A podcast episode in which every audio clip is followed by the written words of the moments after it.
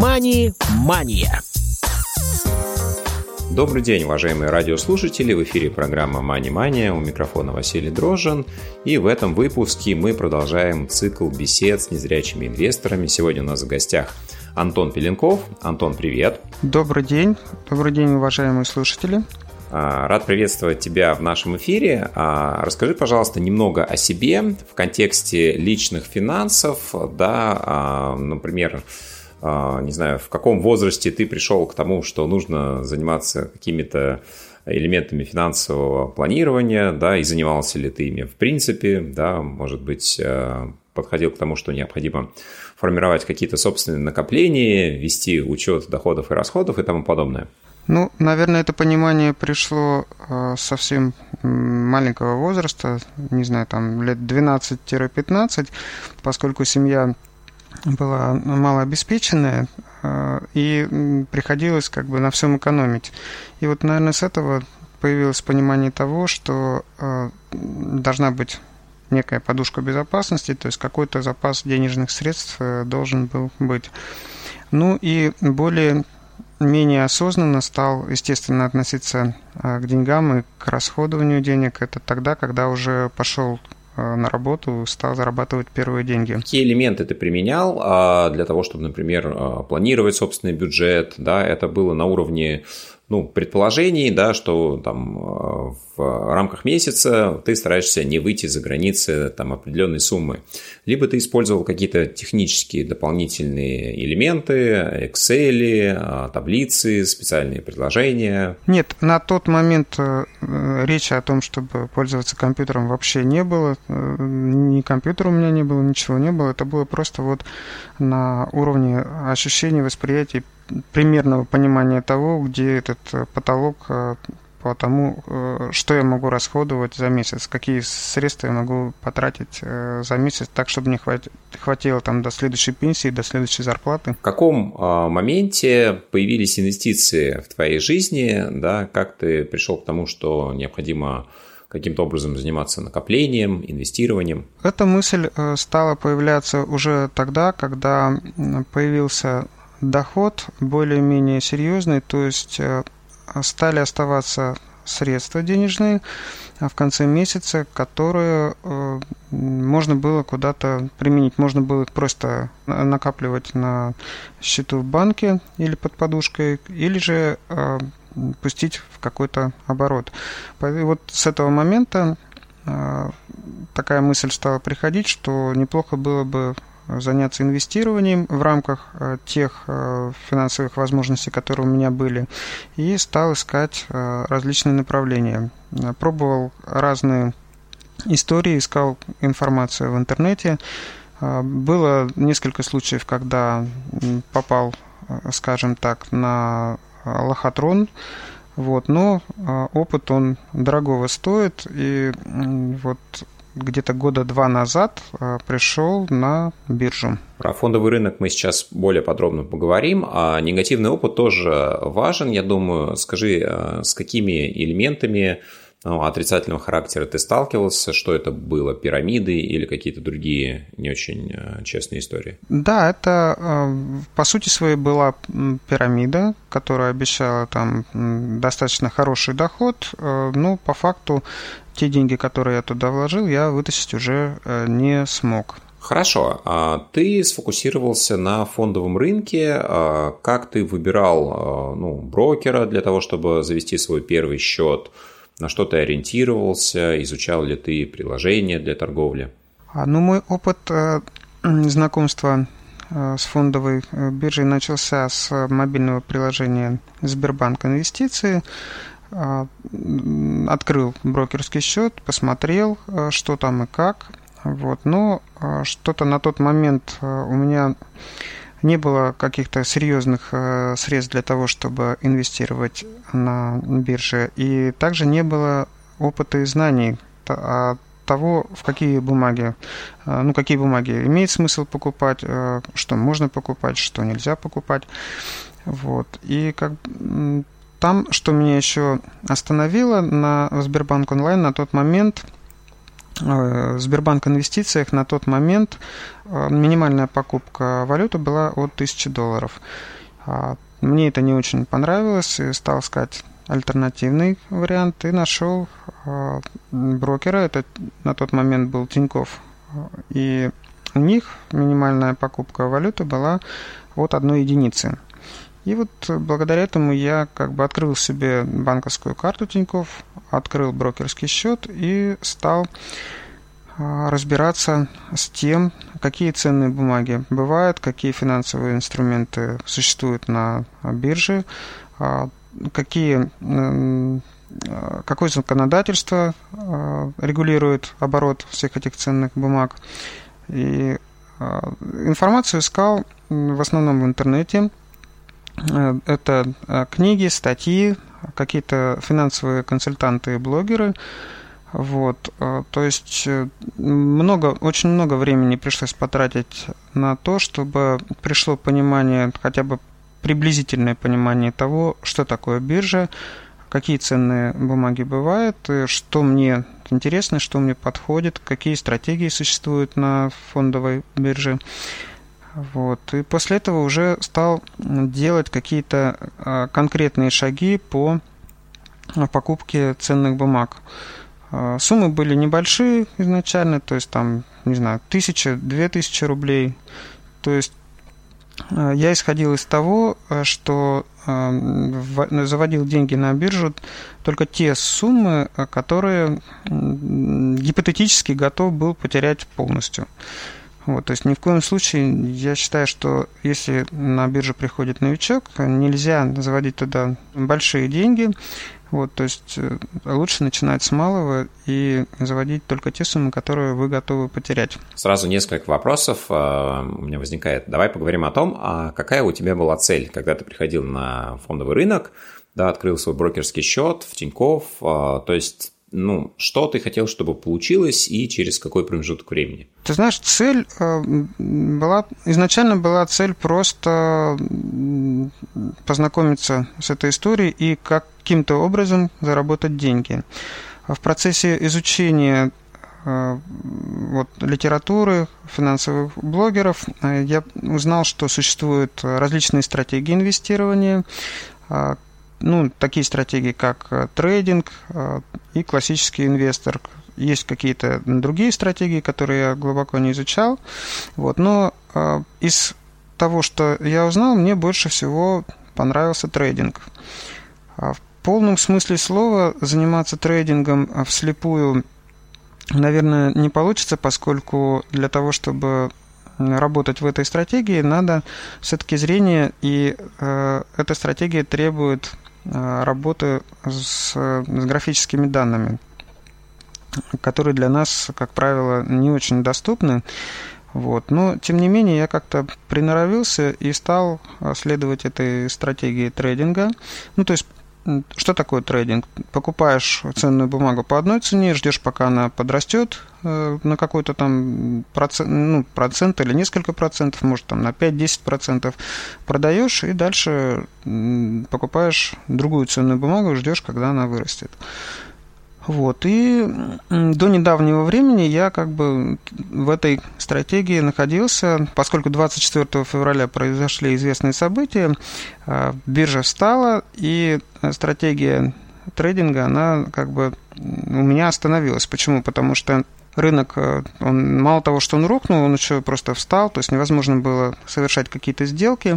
Теперь, э, если я не хочу потерять эти средства, то мне надо ждать когда а, фондовый рынок вырастет, эти ценные бумаги, которые я покупал, а, соответственно, вырастут в цене, а, достигнут хотя бы там, не знаю, каких-то положительных значений, тогда уже можно будет думать о том, чтобы продавать эти ценные бумаги. А, наверное, ты первый из тех, кто был у нас в эфирах, кто придерживается подхода именно торговли краткосрочной, трейдинга, и в этой связи очень много вопросов возникает.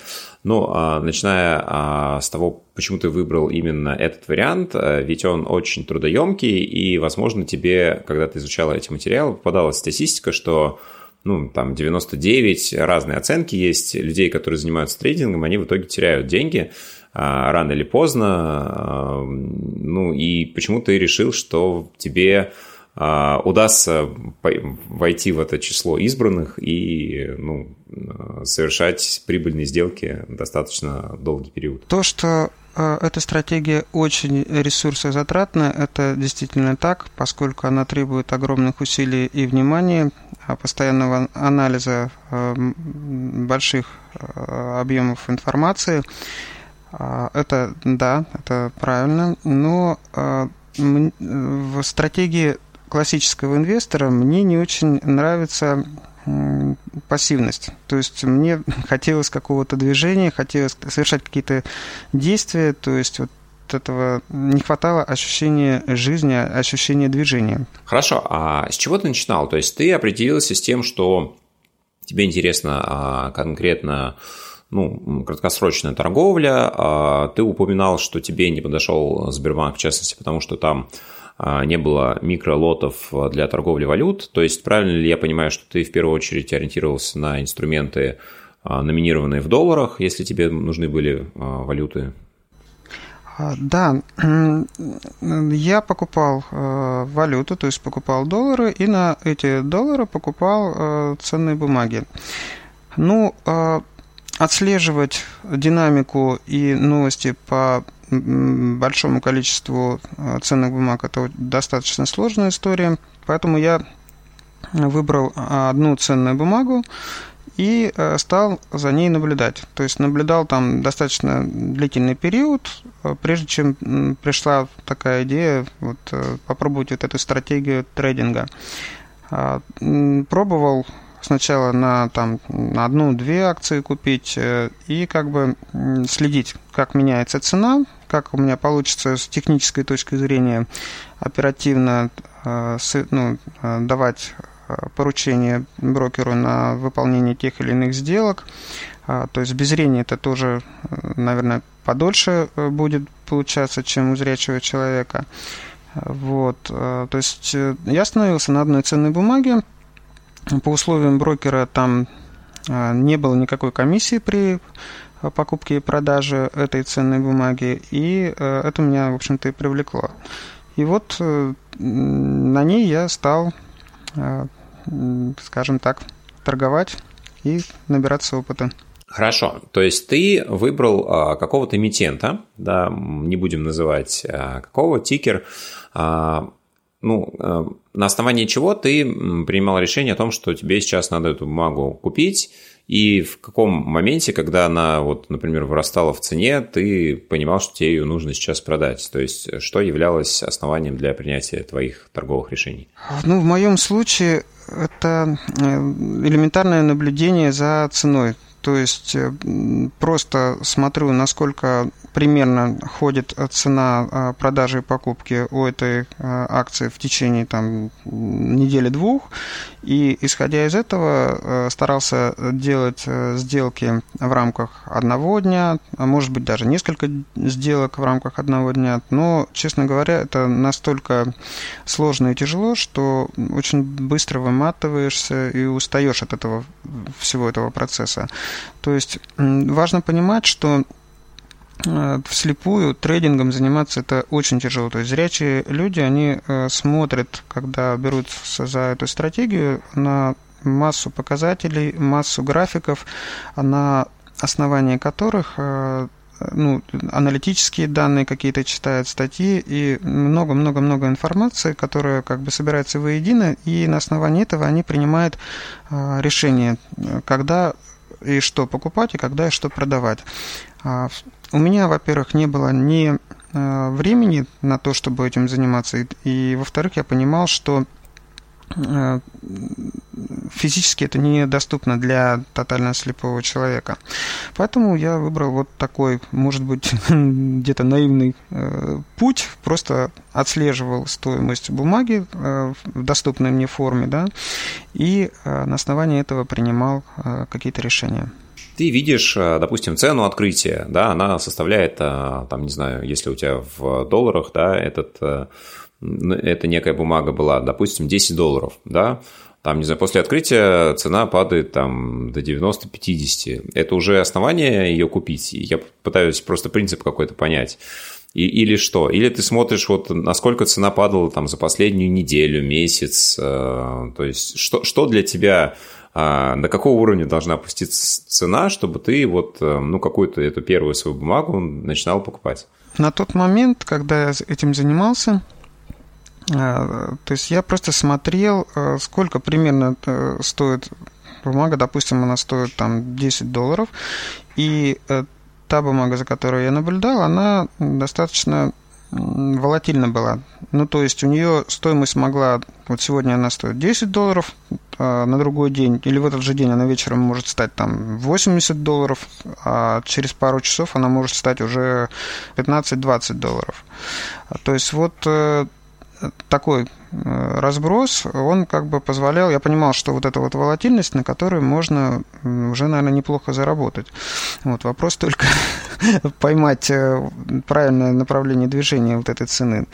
А, то есть вот исходя просто э, наблюдения за колебанием цены определенного эмитента. Хорошо, а, давай я попробую сформулировать, а ты поправь, если я а, не прав.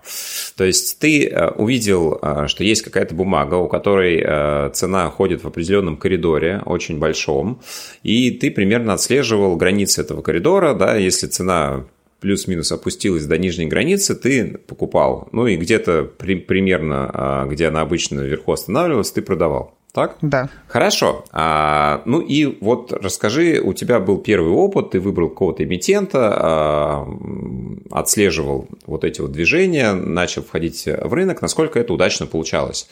То есть, а, ну, если цена вдруг начинала идти а, против тебя, были ли такие случаи? Если да, то что ты делал? Просто ждал? Здесь важно понимать то, что я не сразу пришел а, к тому, что надо использовать такой инструмент, как стоп-лимит. Я не знал, как это работает. Там есть много тонкостей и нюансов. Из-за того, что я не знал, как с этим инструментом работать, я поначалу терял достаточно э, значительные суммы.